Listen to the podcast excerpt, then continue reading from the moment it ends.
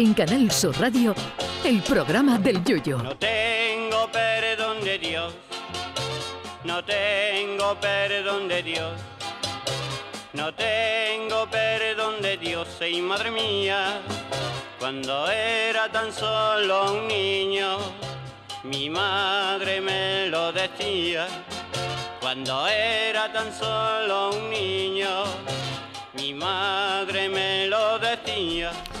Confieso que yo no soy mucho de ver el tenis, con esos señores y señoras gritando y gimiendo al devolver un golpe, que como tengas el televisor alto de volumen, tus vecinos no saben si estás viendo la final de Wimbledon o una porno de la taquilla de Movistar. Además, ¿cómo se puede uno fiar de un deporte en donde se juega en tres tipos distintos de superficie? Sí, porque al tenis se juega en pista de hierba, en pista de cemento o sobre tierra batida, que en realidad es polvo de ladrillo, por lo que hay albañiles que cortan ladrillo con la rotaflex que cuando llegan a su casa no sabe si la gente si viene de una obra o de ganar Roland Garros. Yo no soy tampoco de Roland ni de Garros, soy más de Roldán Arroz, mi segundo apellido junto a uno de mis platos favoritos, pero es evidente que tenemos hoy que hablar del mítico torneo de tenis francés donde Rafa Nadal se ha convertido en el Julio Pardo del tenis y lo ha ganado ya 14 veces, que se dice pronto, aunque a Rafa le falta todavía uno para igualar a Julio Pardo en primeros premios de coro que tiene 15. Pero lo más grande de Rafa Nadal es que está ganando los últimos torneos con la pierna, la pierna chunga, que la tiene para colocarse de aparca coche y no le iba a faltar trabajo. En esta última final del pasado domingo le tuvieron que poner una inyección que le quitaba los dolores, pero le dejaba el pie completamente dormido. O sea que Nadal estaba el domingo como yo cualquier día a las 5 de la mañana, pero nada más que en el pie. Y a pesar de todo eso, barrió de la pista a su rival, un tenista que tiene nombre de cuando le vino la primera fatiguita a la niña del exorcista, Ruth.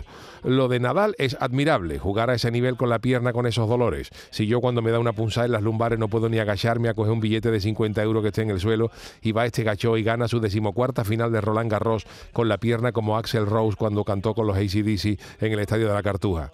Y lo mejor de todo esto, además de disfrutar con el tenis de Nadal, es ver la cara que se le queda a los franceses en esa pista central, que se le queda toda la cara de San José cuando la Virgen le dijo lo de la paloma.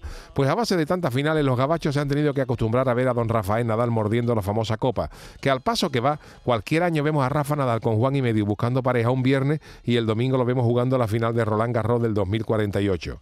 En esto del tenis, Rafa, Rafa Nadal se ha convertido en el mejor de la historia, digan lo que digan los demás, como decía Rafael.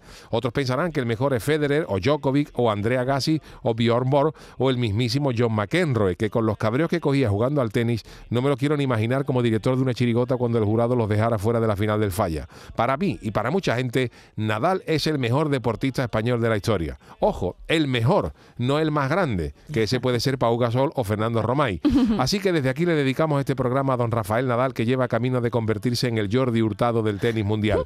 Va por usted, don Rafa, y a ver si invita al Chano y a todos nosotros a una caballita con piriñaca con los dos kilos y pico que ha trincado usted en la pista gala. Aquí tiene usted su casa. Ay, mi velero, velero mío, Canal Sur Radio. llévame contigo a la orilla del río. El programa del Yoyo.